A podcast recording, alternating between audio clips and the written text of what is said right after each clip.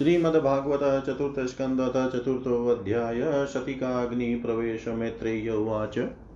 एतावदुक्त्वा विररामशङ्कर पत्न्यङ्गनाशं ह्युभयत्र चिन्तयन्।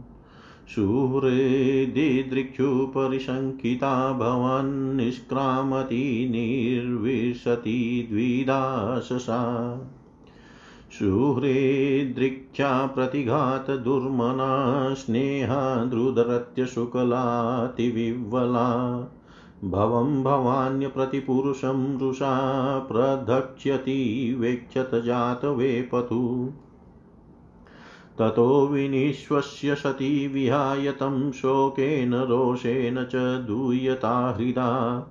पित्रोर्गातस्त्रेण विमूढधीर्गृहाण प्रेम्णात्मनो यो धर्मदात्सतां प्रिय। तामन्वगच्छन् द्रुतविक्रमा सतीमेकामत्रिनेत्रानुचरा सहस्रश सपार्षदयक्षामणिमन्मदादय पुरो वृषेन्द्रास्तरसा गतव्यथा तां शारिकाकन्दुकदर्पणाम्बुज श्वेतातपत्रव्यजनसृगादिभिः गीतायेन् गीतायनैर्दुन्दुभिः शङ्खवेणुभिर्वृषेन्द्रमारोप्य विटङ्किताययु अभ्रं घोषोर्जितयज्ञवैशसं विप्रसिजुष्टं विबुधेश सर्वश। मृद्दावुर्व मृदार्वयः काञ्चनदर्भचर्मभिनृसृष्टभाण्डं यजनं समाविशत् तामागतां तत्र न कश्चनाद्रियदभिमानितां यज्ञकृतो भयाजनरितेष्व सर्वे। सर्वे जननीं च सादरा प्रेमाश्रुकण्ठय परिष्वजुर्मुदा। सौन्दर्यसम्प्रश्नसमर्थवार्तया मात्रा च मातृष्वस्त्रिभिश्च सादरम्। दतां सपर्यां वरमासनं च सा नादत पित्रा प्रतिनन्दिता सती अरुद्रभागं तमवेक्षय चाध्वरं पित्रा च देवे कृतहेलनं विभो। अनान्द्रिता यज्ञसदस्यधीश्वरी चुकोपलोकानिवधक्ष्यतीरुषा जगरः सामसविपन्नया गिरा शिवद्विषं धूमपदश्रमस्मयम् स्वतेजसा भूतगणान् समुत्थितान् निगृह्यं देवी जगतोऽभिशृण्वत श्रीदेव्युवाच। न यस्य लोकेस्त्य न यस्य लोकेष्यत्यतिशायनप्रिय स्तता प्रियो देहभृतां प्रियात्मन। तस्मिन् समस्तात्मनि मुक्तवैरकैरिते भवन्तं कथं प्रतीपयेत्। दोषान् परेषां हि गुणेषु साध्वो गृह्णन्ति केचिन् भवादृशा द्विज गुणाश्च फल्गुणबहुलीकरिष्णवो महतमास्ते स्वविदद्भवानघम् नाश्चर्यमेतदत्सत्सु सर्वदा महद्विनिन्दाकुपण गुणपात्मवादिषु। शेषर्यं महापुरुषपादपांशुभिर्निरस्ततेजसु तदेव शोभनम्। यद्वयक्षरं नाम गिरेरितं नृणां सकृतप्रसङ्गादगमाशु हन्ति तत्। पवित्रकीर्तिं तमलङ्घ्य शासनं भवानहो द्वेष्टि शिवं शिवेतर। यत्पात्पद्मं महतां मनौलिभिर्निर्सेवितं ब्रह्मरसासवार्तिभिः। लोकस्य यद्वसति चाशिशोऽर्थिनस्तस्मै भवान् द्रूयति विश्वबन्धवे। किं वा शिवाख्यमशिवं न विदुस्त्वदन्यै ब्रह्मादयस्तमवकैर्यजटा शंसाने तन्माल्यभस्मनृक्कपाल्यवसत् पिशाचैर्ये मूर्धभिर्दधति तच्चरणावशिष्टम् कर्णो पिधाय निर्याद्यदकल्पयिषे धर्मा वितर्य श्रेणिभिर्नृभिरस्यमाने छिन्द्या छिन्द्यात्तप्रसह्य रुशतीं सतीं प्रभुश्चै जीव्यामसूनपि ततो विसृजेत्स धर्म। अतस्तवोत्तपनमिदं कलेवरं न धारयिष्यै शितिकण्ठगहिर्न जग्धस्य मोहादिविशुद्धिमन्दशो जुगुप्सितस्योद्धरणं प्रचक्षते। न वेदवादाननुवर्तते मतीष्व एव लोके रमतो महामुने। यथा गतिर्देवमनुष्ययो पृथक् स्व एव धर्मेण परं क्षिपेत् स्थित कर्म प्रवृतं च निवृतं प्यर् कर्म प्रवृतं च निवृतं प्य प्रियतम् वेदै विविच्योभयलिङ्गमाश्रितं कर्म प्रवृतं च निवृतं कर्म प्रवृतं च निवृतम् अप्रियतं वेदै विविच्योभयलिङ्गम् आश्रितं विरोधि तद्योगपदेककर्तरि द्वयं तथा ब्रह्मणि कर्म नर्चति। मावपदव्यपितरस्मदास्थिता या यज्ञशालासु न धूमवर्त्मभिः। तदनतृप्तैरशुभृदभिरीडिता अव्यक्तलिङ्गावधूतसेविता नेतेन देहेन हरे कृतागशो देहोद्भवेनालमलं कुजन्मना। व्रीडाममाभूतकूजनप्रसङ्गतस्तञ्जन्मधिगयो महतां वध्यकृत गोत्रं त्वदीयं भगवान् वृषध्वजो दाक्षायणीत्याय यदा सुदुर्मना व्यपेत् नर्मस्मितमाशु तद्वयं व्युत्स्रक्षय एतत् कुणपं त्वदङ्गजम् मैत्रेय उवाच। इत्यध्वरै दक्षमनुद्य शत्रुहन्नक्षितावुदीच्यं निशसाद शान्तवाकस्पृष्टवा जलं पीतदुकुलसंवृता निमील्य दृग्योगपथं समाविशत। कृत्वा समानावनीलोजितासनाशोदानमुत्थाप्य च नाभिचक्रत। शनैर्हृदि स्थाप्य धियो रसि स्थितं कण्ठादभ्रुवोर्मध्यमनिन्दितानयत्। एवं स्वदेहं महतां महीयसा मुहुसमारोपितमङ्गमादरात्। जिहासति दक्षरुषा मनस्विनी ददार गात्रेष्वनिलाग्निधारणाम् ततः स्वभतुश्चरणाम्बुजाशवं जगद्गुरोश्चिन्तयति न चापरम् ददर्श देहो हृतकल्मष सति सद्य प्रज्ज्वालसमाधिजाग्निना तत्पश्यतां के भुवि चादभूतं महद् आहेतिवादसु महान् जायत। अन्तप्रिया देवतमस्य देवी जावशूनकेन सती प्रकोपिता। अहो अनात्म्यं महतस्य पश्यत प्रजापतेर्यस्य चराचरं प्रजा जहावशुन यद्विमतात्मजा सती मनस्विनी मानमभीक्ष्णमहरति सोऽयं दुर्मसहृदयो ब्रह्मधृक च लोके अपकीर्तिं महतीं वाप्स्यति। यदं गजां स्वां पुरुषद्विडुध्यतां न प्रत्ययशेर्धन्ममृत्तये अपराधत। वदत्येवं जने सत्या दृष्ट्वा दृष्ट्वा सुत्यागमद्भुतं दक्षं तत्पार्षदाहन्तु मुदतिष्ठनुदायुधा तेषामापततां वेगं निशाम्य भगवान् भृगु यज्ञग्नेन यजुषा दक्षिणाग्नौ जुहावः। अधर्वर्युणा हूयमाने देवाउतपेतुरोजसा ऋभवो नाम तपसा सोमं प्राप्ता सहस्रश। तैर्लातायुधैः सर्वै प्रमता सगूयका।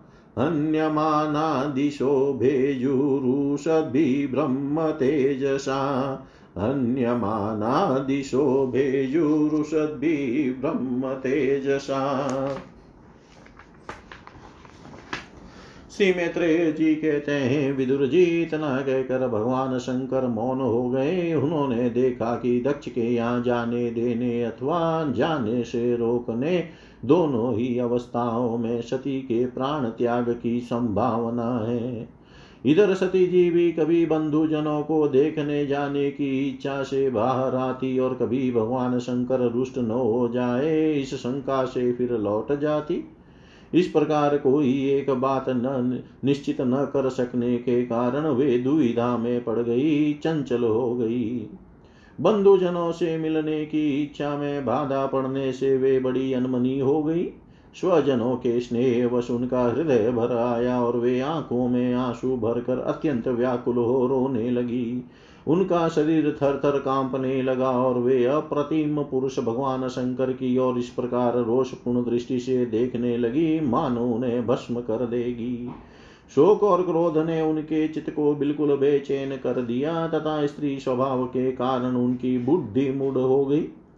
जिन्होंने प्रीति वसु ने अपना आधा अंग तक दे दिया था, उन सतपुरुषों के प्रिय भगवान शंकर को भी छोड़कर वे लंबी लंबी सांस लेती हुई अपने माता पिता के घर चल दी। सती को बड़ी फुर्ती से अकेली जाती देख श्री महादेव जी के मणिमान एवं मद आदि हज़ारों सेवक भगवान के वाहन वृषभ राज को आगे कर तथा और भी अनेकों पार्षद और यक्षों को साथ ले बड़ी तेज़ी से निर्भयता पूर्वक उनके पीछे हो लिए।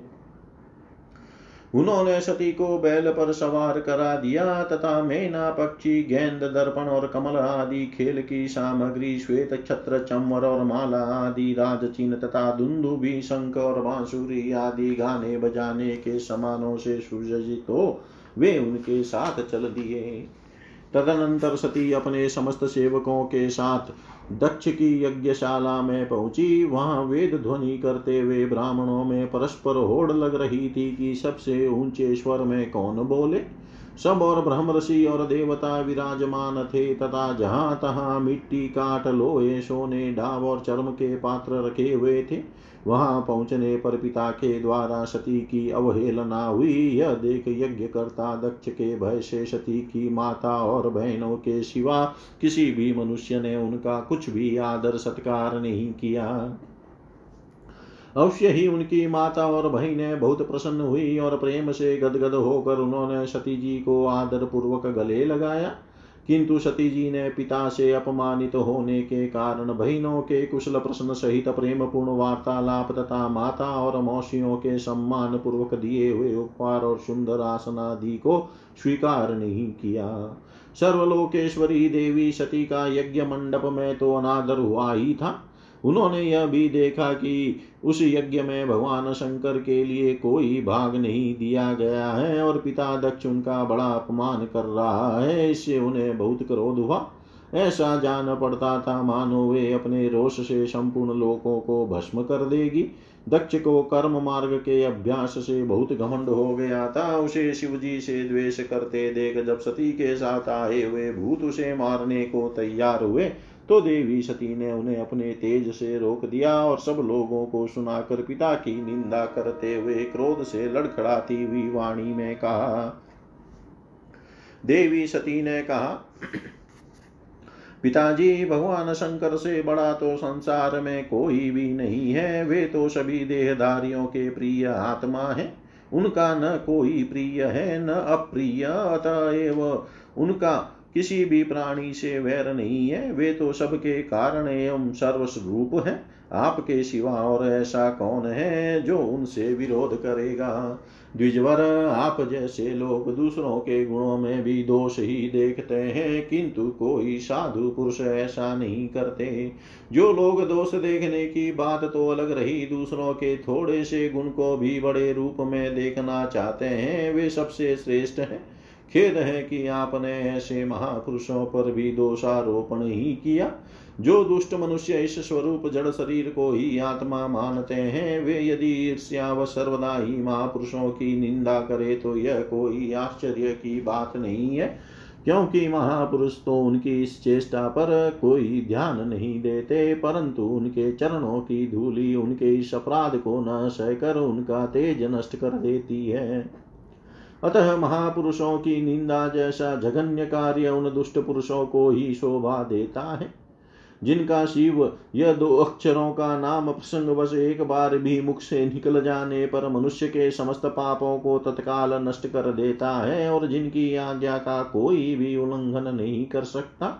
अहो, उन्हीं पवित्र कीर्ति मंगलमय भगवान शंकर से आप द्वेष करते हैं। अवश्य ही आप अमंगल रूप हैं।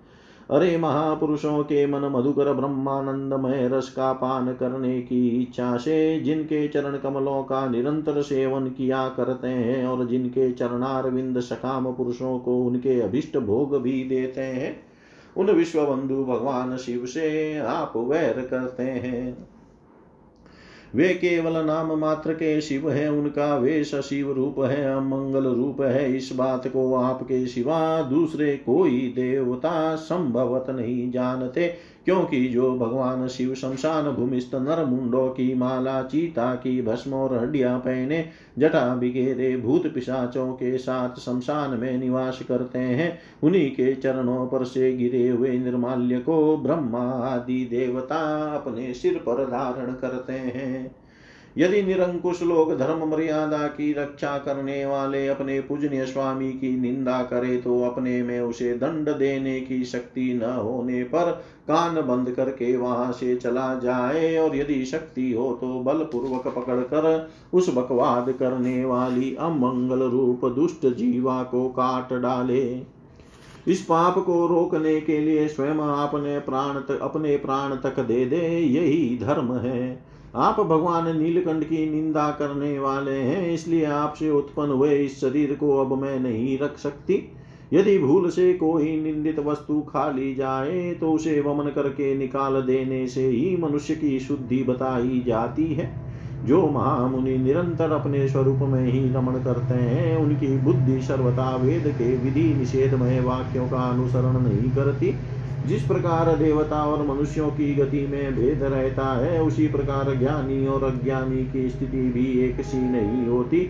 इसलिए मनुष्य को चाहिए कि वह अपने ही धर्म मार्ग में स्थित रहते हुए भी दूसरों के मार्ग की निंदा न करे। प्रवृत्ति यज्ञ याग आदि और निवृत्ति समदम आदि रूप दोनों ही प्रकार के कर्म ठीक है। वेद में उनके अलग अलग रागी और विरागी दो प्रकार के अधिकार बताए गए हैं। परस्पर विरोधी होने के कारण उक्त दोनों प्रकार के कर्मों का एक साथ एक ही पुरुष के द्वारा आचरण नहीं किया जा सकता। भगवान शंकर तो पर ब्रह्म परमात्मा है, उन्हें इन दोनों में से किसी भी प्रकार का कर्म करने की आवश्यकता नहीं है। पिताजी, हमारा ऐश्वर्य अव्यक्त है, आत्मज्ञानी महापुरुष ही उसका सेवन कर सकते हैं। आपके पास वह ऐश्वर्य नहीं है और यज्ञशालाओं में यज्ञान से तृप्त होकर प्राण पोषण करने वाले कर्मठ लोग उसकी प्रशंसा भी नहीं करते। आप भगवान शंकर का अपराध करने वाले हैं। अतः आपके शरीर से उत्पन्न इस निंदनीय देह को रखकर मुझे क्या करना है? आप जैसे दुर्जन से संबंध होने के कारण मुझे लज्जा आती है। जो महापुरुषों का अपराध करता है, उसे होने वाले जन्म को भी धिकार है। जिस समय भगवान शिव आपके साथ मेरा संबंध दिखलाते हुए मुझे हँसी में दाक्षायणी दक्ष कुमारी के नाम से पुकारेंगे, उस समय हँसी को भूल कर मुझे बड़ी ही लज्जा और खेद होगा। इसलिए उसके पहले ही मैं आपके अंग से उत्पन्न इस सौतुल्य शरीर को त्याग दूँगी। श्री मैत्रेय जी कहते हैं कामादि शत्रुओं को जीतने वाले विदुर जी, उस यज्ञ मंडप में दक्ष से इस प्रकार कह देवी, शीत सती मौन होकर उत्तर दिशा में भूमि पर बैठ गई। उन्होंने आचमन करके पीला वस्त्र ओढ़ लिया तथा आँखें मूंद कर शरीर छोड़ने के लिए वे योग मार्ग में स्थित हो गई। उन्होंने आसन को स्थिर कर प्राणायाम द्वारा प्राण और अपान को एक रूप करके नाभि चक्र में स्थित किया। फिर उदान वायु को नाभि चक्र से ऊपर उठाकर धीरे धीरे बुद्धि के साथ हृदय में स्थापित किया। इसके पश्चात निंदिता सती उस हृदय स्थित वायु को कंठ मार्ग से भ्रुकुटियों के बीच में ले गई। इस प्रकार जिस शरीर को महापुरुषों के भी पूजनीय भगवान शंकर ने कई बार बड़े आदर से अपनी गोद में बैठाया था, दक्ष पर कुपित होकर उसे त्यागने की इच्छा से महामनुष्वनी सती ने अपने संपूर्ण अंगों में वायु और अग्नि की धारणा की।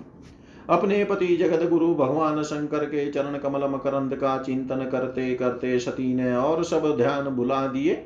उन्हें उन चरणों के अतिरिक्त कुछ भी दिखाई न दिया। इसे वे सर्वथा निर्दोष, अर्थात मैं दक्ष कन्या हूँ, ऐसे अभिमान से भी मुक्त हो गई और उनका शरीर तुरंत ही योगाग्नि से जल उठा। उस समय वहाँ आए हुए देवता आदि ने जब सती का देह त्याग रूप यह महान आश्चर्यमय चरित्र देखा, तब वे सभी हाहाकार करने लगे और वह भयंकर कोलाहल आकाश में एवं पृथ्वी तल पर सभी जगह फैल गया। सब और यही सुनाई देता था।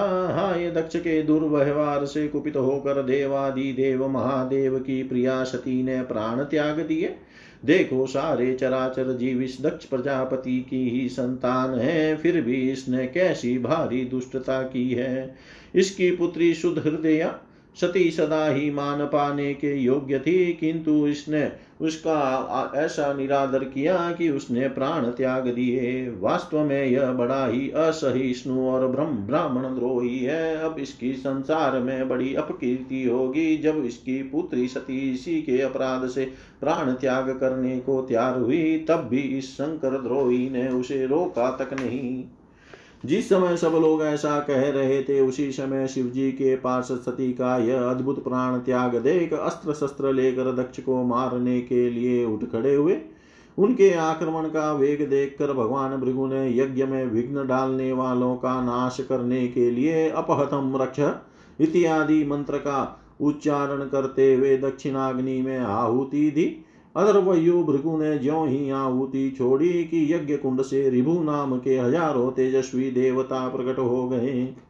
इन्होंने अपनी तपस्या के प्रभाव से चंद्रलोक प्राप्त किया था। उन ब्रह्म तेज संपन्न देवताओं ने जलती हुई लकड़ियों से आक्रमण किया। तो समस्त गुह्यक और प्रमथ गण इधर उधर भाग गए। इति श्रीमद् भागवते महापुराणे पारमंस्यां संहितायां चतुर्थस्कन्धे सती देहोत्सर्गो नाम चतुर्थोऽध्याय। सर्वं श्रीशां सदाशिवार्पणम् अस्तु। विष्णवे नम, ॐ विष्णवे नम, ॐ विष्णवे नमः।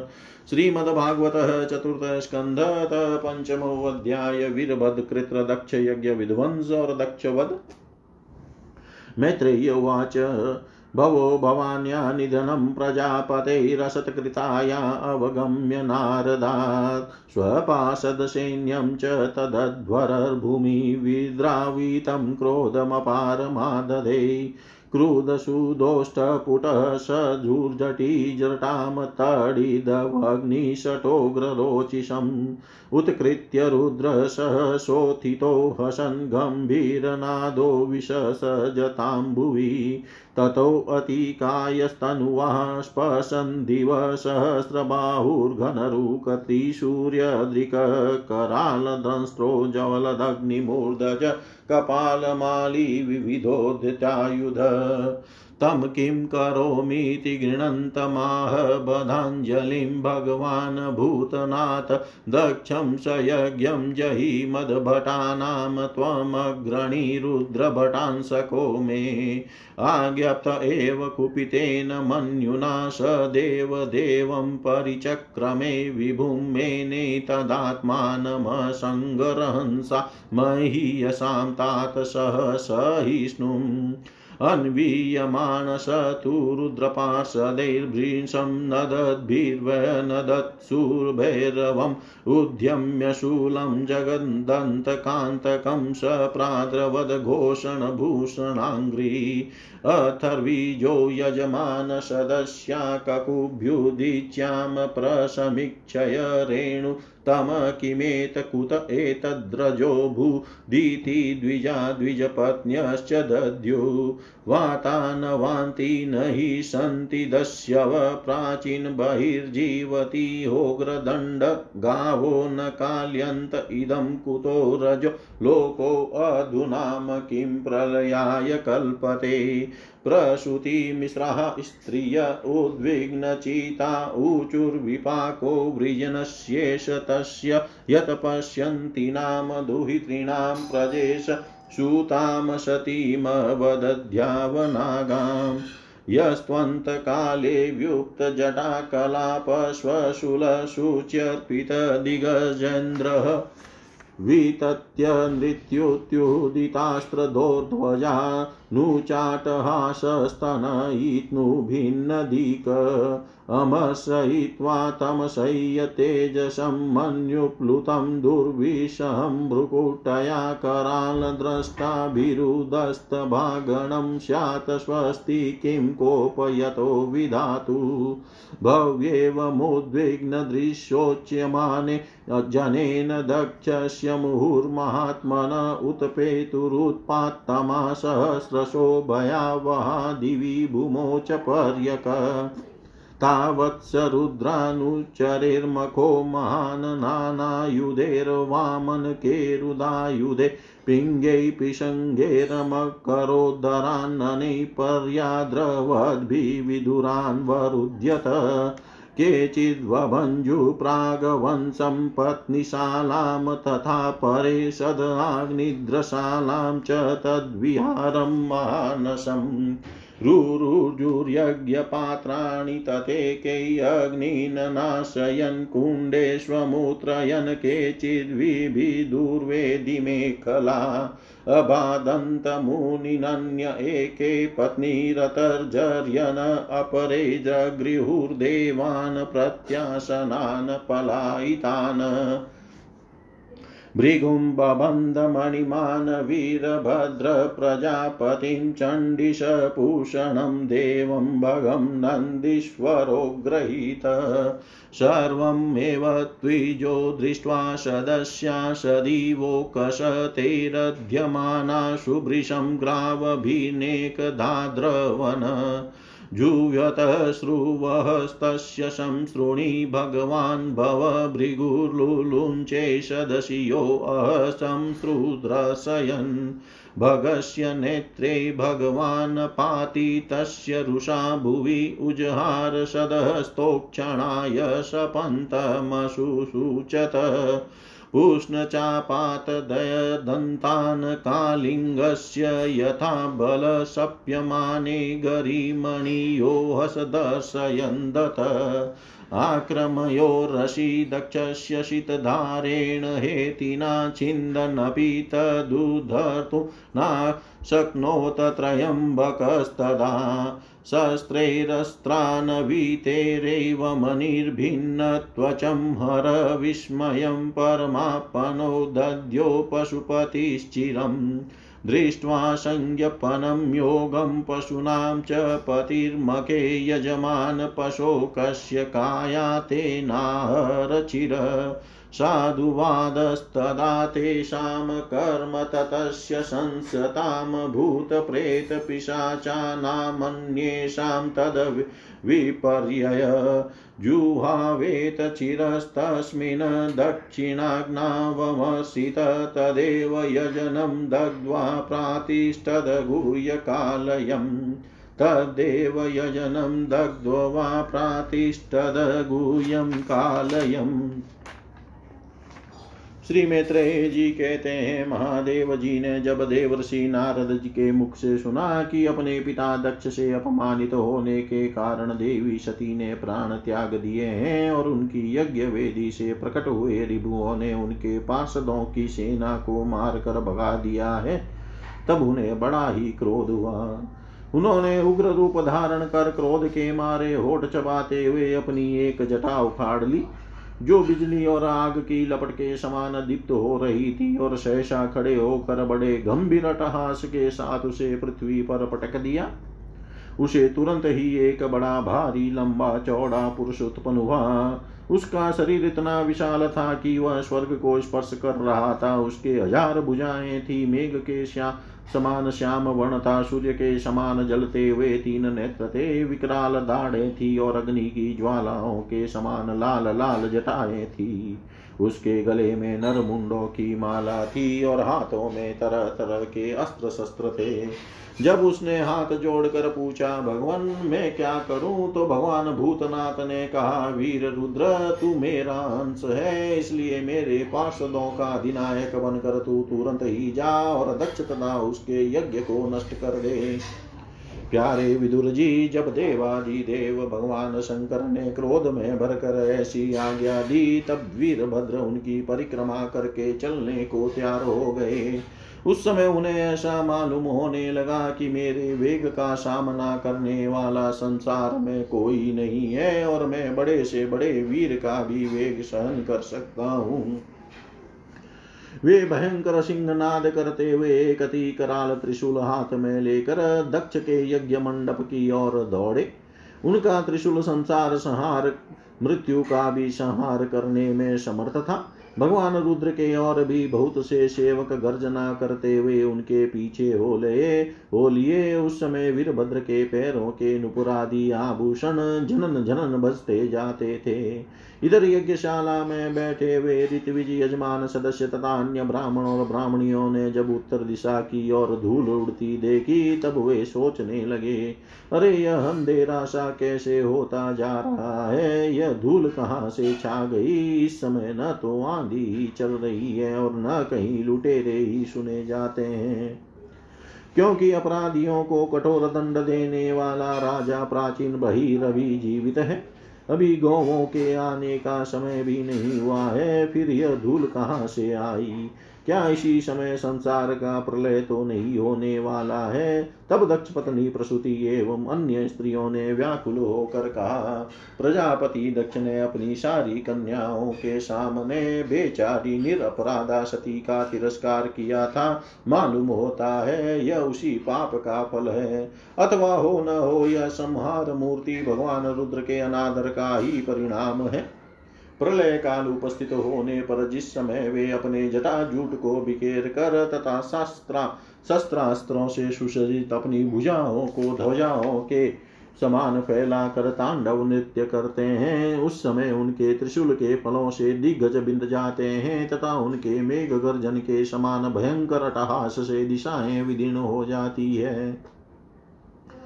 उस समय उनका तेजस ही होता है। वे अपनी भौहें टेढ़ी करने के कारण बड़े दुर्ग, दुर्धर्ष जान पड़ते हैं और उनकी विकराल दाढ़ों से तारा गण अस्त व्यस्त हो जाते हैं। उन क्रोध में भरे हुए भगवान शंकर को बार बार कुपित करने वाला पुरुष साक्षात विधाता ही क्यों न हो?